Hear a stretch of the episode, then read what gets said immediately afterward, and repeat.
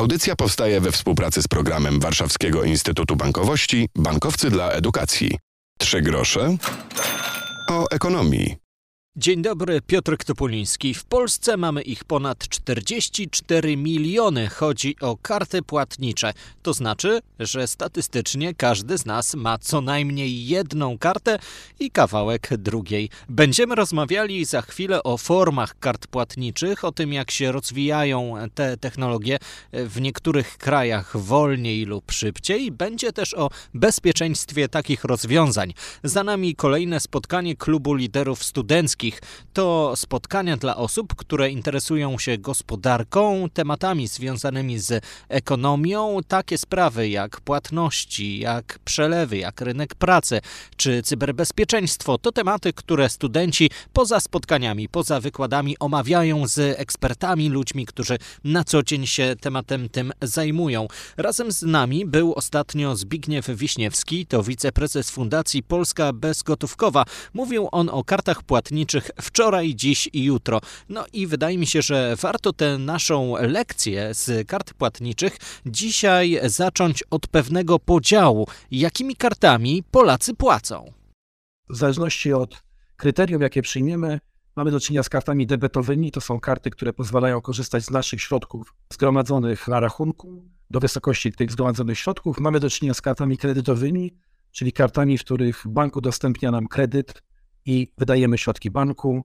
W momencie, kiedy wydamy te środki, jest tak zwany okres bezodsetkowy, z którego możemy korzystać i po nim albo spłacamy w całości wydane środki, albo ewentualnie korzystamy z kredytu, ponosząc wtedy oczywiście koszty odsetek, takie jakie bank w tym momencie dla nas stosuje. Karty typu charge to są tak zwane karty obciążeniowe, czyli karty, które pozwalają również wydawać środki wydawcy takiej karty. One najczęściej właśnie występują w organizacjach trójstronnych. Natomiast te karty wymagają spłaty całości kwoty w momencie, kiedy ten okres rozliczenia y, następuje. Jeszcze karty przedpłacone, czyli karty, które, y, na których umieszczona jest pewna wartość, z której osoba korzystająca z karty może korzystać do wysokości tej kwoty umieszczonej na karcie. Dzisiaj w Polsce przede wszystkim mamy do czynienia z kartami debetowymi. Ponad 84% kart wydanych przez polskie banki to są karty debetowe, trochę ponad 11% karty kredytowe, karty obciążeniowe czy karty przepłacone stanowią poniżej 5% wszystkich e, kart wydanych w Polsce. Możemy też podzielić karty według sposobu zapisu i odczytu danych. Mamy karty z paskiem magnetycznym. Wspominałem, że po 1969 roku ten pasek się pojawił i wówczas zyskiwał popularność. Dane te są zakodowane na pasku magnetycznym. Mamy karty z mikroprocesorem, gdzie dane o użytkowniku są zapisane na mikroprocesorze. Mamy karty hybrydowe, które mają zarówno mikroprocesor i pasek i to są najpopularniejsze dzisiaj karty, jakie są wydawane i one dodatkowo te karty mają też w znaczącej, zdecydowanie większej części możliwość odczytu danych klienta poprzez zbliżenie karty w urządzeniu płatniczym. Niekoniecznie musi być bezpośrednio kontakt chociażby z mikroprocesorem, może być właśnie poprzez zbliżenie ta płatność nastąpić. I jak popatrzymy na strukturę kart, które są w Polsce wydawane, zdecydowana większość to są karty, które mają taki hybrydowy sposób umieszczenia danych na karcie, czyli są one zarówno wyposażone w pasek magnetyczny, jak i w mikroprocesor. Pozostałe rozwiązania, czyli bądź wyłącznie pasek, bądź wyłącznie mikroprocesor, one są zdecydowanie mniej popularne i jest to na poziomie kilku punktów procentowych. Są to technologie ubieralne, które pozwalają e, korzystać z karty płatniczej w innej postaci niż plastikowej, chociaż zdecydowanie ciągle jeszcze większość kart wydanych w Polsce jest wydana, są to karty wydane w postaci fizycznej, e, w postaci plastiku, właśnie z paskiem magnetycznym, właśnie z e, mikroprocesorem.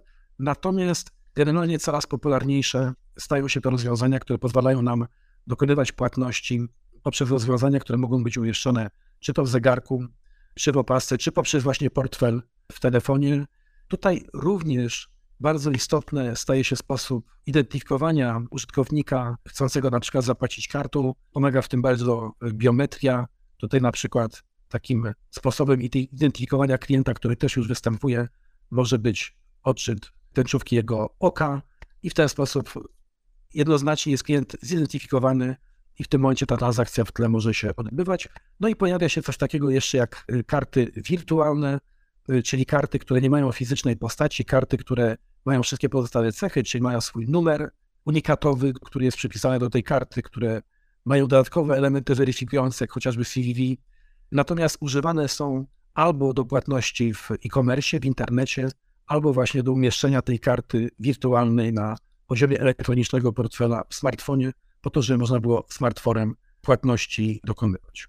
W audycji rozmawiamy o kartach płatniczych. Wczoraj, dziś i jutro na ten temat podczas spotkania Klubu Liderów Studenckich mówił Zbigniew Wiśniewski, wiceprezes Fundacji Polska Bezgotówkowa. Przed chwilą było o takim podziale na różne rodzaje kart, na te debetowe, kredytowe, plastikowe, wirtualne, te, które mamy w telefonach czy w swoich zegarkach, no a technologie cały czas się rozwijają e-commerce będzie coraz większą rolę odgrywał, jeśli chodzi w ogóle generalnie o dokonywanie zakupów.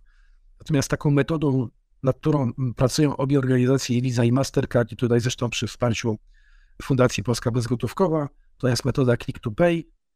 Jest to rozwiązanie, w którym nie ma potrzeby wprowadzenia każdorazowo danych karty. Te dane są zapisane w systemach organizacji płatniczych w sposób bezpieczny, one nie są przechowywane na serwerach e, sprzedawców. I w momencie, kiedy się identyfikujemy te dane są pobierane z tych serwerów organizacji płatniczych i ta transakcja może być zrealizowana w sposób szybszy, ale również w sposób bardzo bezpieczny. No i tu pojawia się pytanie, to dlaczego niektóre narody są tak przyzwyczajone do płacenia kartą, a niektóre, takie jak e, choćby Niemcy, po prostu nie potrafią się rozstać z gotówką, albo Francuzi. We Francji wciąż popularne są czeki. Dlaczego? Myślę, że to jest też e, silnie powiązane po pierwsze z pewnym przyzwyczajeniem, jak w Polsce, czeki się w zasadzie nigdy nie przyjęły. My mieliśmy tę przewagę może nad resztą Europy w tym momencie, że te nowoczesne rozwiązania płatnicze, kiedy się już w Polsce pojawiły, no to my w zasadzie skupiliśmy się jako, jako społeczeństwo na korzystaniu z nich. I w związku z tym to, co wcześniej gdzieś tam na świecie funkcjonowało i bardzo silnie było przyjęte, jak chociażby właśnie czeki we Francji, które tak potwierdzam, rzeczywiście we Francji do dzisiaj pewne rozliczenie, szczególnie między osobami, tak, czy płatności, nie wiem, za opiekunkę do dziecka i tak dalej, dokonywane są bardzo właśnie często y, czekami. W Polsce my tak naprawdę przeskoczyliśmy ten etap płacenia y, czekami, przeszliśmy od razu do kart płatniczych. Polacy poza tym bardzo lubią nowinki, więc myślę, że to też jest silnie y, związane z tym, że nowoczesne rozwiązania u nas się zdecydowanie bardziej przyjęły. Natomiast akurat tutaj Francja i Niemcy się trochę różnią, bo we Francji płatności kartowe jeszcze bardziej są rozbudowane niż w Polsce. Tych kart na jednego mieszkańca jest więcej niż w Polsce. E, sieć akceptacji też jest większa, czyli liczba urządzeń na tysiąc mieszkańców we Francji jest zdecydowanie wyższa. Niemcy są bardziej powściągliwi, jeśli chodzi o przyjmowanie płatności e, kartowych. Tutaj jeszcze też trzeba warto dodać, że w Niemczech bardzo popularne są też lokalne produkty, na przykład wydawane przez banki spółdzielcze i z nich też Niemcy bardzo, bardzo silnie korzystają, z tym, że są to lokalne produkty płatnicze.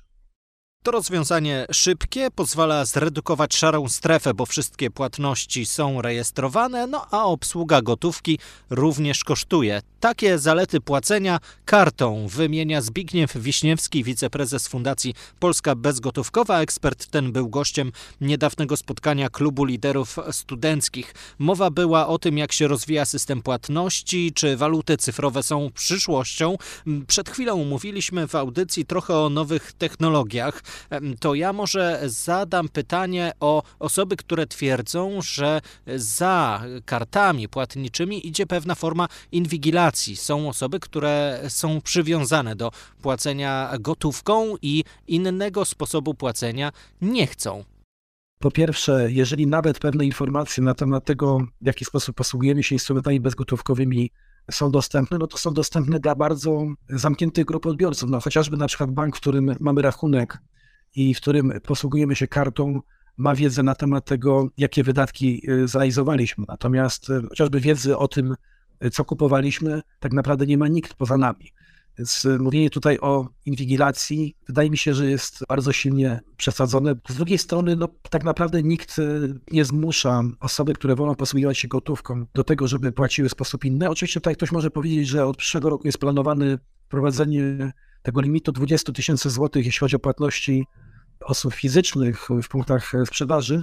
Natomiast my mówimy o kwocie 20 tysięcy złotych. To są kwoty, które tak naprawdę występują w momencie, kiedy albo kupujemy nie wiem, mieszkanie, samochód, jakąś dobrą biżuterię i tak dalej, czyli transakcje, które stosunkowo rzadko się zdarzają. No i też trzeba wziąć pod uwagę, że tego typu transakcje realizowane gotówką no nie są bezpieczne. Jeżeli przemieszczamy się z taką gotówką, no to ryzykujemy napadnięcie. Absolutnie nie uważam, żeby w jakikolwiek sposób gromadzone tutaj dane przez banki mogły służyć inwigilacji obywateli. To na koniec jeszcze zadam pytanie mm, o bezpieczeństwo naszych zakupów. To może warto mieć kilka kart do różnych celów. Jedną schowaną w szufladzie do rachunków do płacenia czynszu, inną kredytową do kupowania biletów lotniczych, a wirtualne do przyjemności na mieście itd. Tak itd. Ja myślę, że to jest y, tak naprawdę coś, co powinno być charakterystyczne dla każdego z nas, czyli tak naprawdę jakie my potrzeby mamy, jeśli chodzi o posługiwanie się tego typu produktami w dzisiejszych czasach, jeśli chodzi w ogóle o bezpieczeństwo płatności bezgotówkowych, to zakład, można powiedzieć, że wystarcza w zupełności jedna karta. Kiedyś mówiło się, że warto posiadać więcej niż jedną kartę i to najlepiej jeszcze wydano przez różnych wydawców, naprawdę gdyby okazało się, że jakieś są problemy w użyciu naszej karty. Natomiast technologie tak idą do przodu, że dzisiaj ewentualne jakieś przerwy w dostępie do usług zdarzają się bardzo, bardzo rzadko i najczęściej są to planowane przerwy, które są awizowane przez wydawcę, w związku z tym wiemy, że w tym czasie nie będziemy się tą kartą mogli posługiwać. Natomiast to do tego, czy warto mieć e, karty do różnych usług, myślę, że to się po części e, wiąże z umiejętnością po stronie nas, jako, jako użytkowników tych instrumentów, z umiejętnością zarządzania naszymi środkami. To pytanie trochę mi się kojarzy z funkcjonowaniem może w, w świecie analogowym, gdzie po prostu mamy kilka skarbonek, w których jakby składamy środki na konkretne cele i jakie wydamy, to po prostu więcej na ten cel wiemy, że nie możemy wydać. Więc jeżeli potrafimy zarządzać naszymi wydatkami, to myślę, że posiadanie wielu kart aż tak bardzo potrzebne nie jest. Natomiast jeżeli faktycznie ma nam to pomóc w pilnowaniu naszych wydatków i nie przekraczaniu tych wydatków na określone cele, to to jest to pewnie to rozwiązanie, które zostało tutaj zaproponowane. O tym wszystkim mówił Zbigniew Wiśniewski, wiceprezes Fundacji Polska Bezgotówkowa podczas spotkania klubu liderów studenckich. Zachęcam też do zapoznania się z materiałami edukacyjnymi, które przygotowała Fundacja Polska Bezgotówkowa, a także Warszawski Instytut Bankowości i zachęcam też wszystkich do udziału w spotkaniach klubu liderów studenckich, między innymi o cyberbezpieczeństwie ostatnio mowa była. Myślę, że też do tego tematu będziemy powracali przy okazji też zachęcam do słuchania podcastu Trzy grosze o ekonomii. Tak nazywa się nasza audycja i w ulubionych aplikacjach z podcastami wystarczy, że tytuł naszej audycji wpiszecie i tam poprzednie nasze spotkania, rozmowy. Piotr Topuliński, do usłyszenia. Audycja powstaje we współpracy z programem Warszawskiego Instytutu Bankowości Bankowcy dla Edukacji.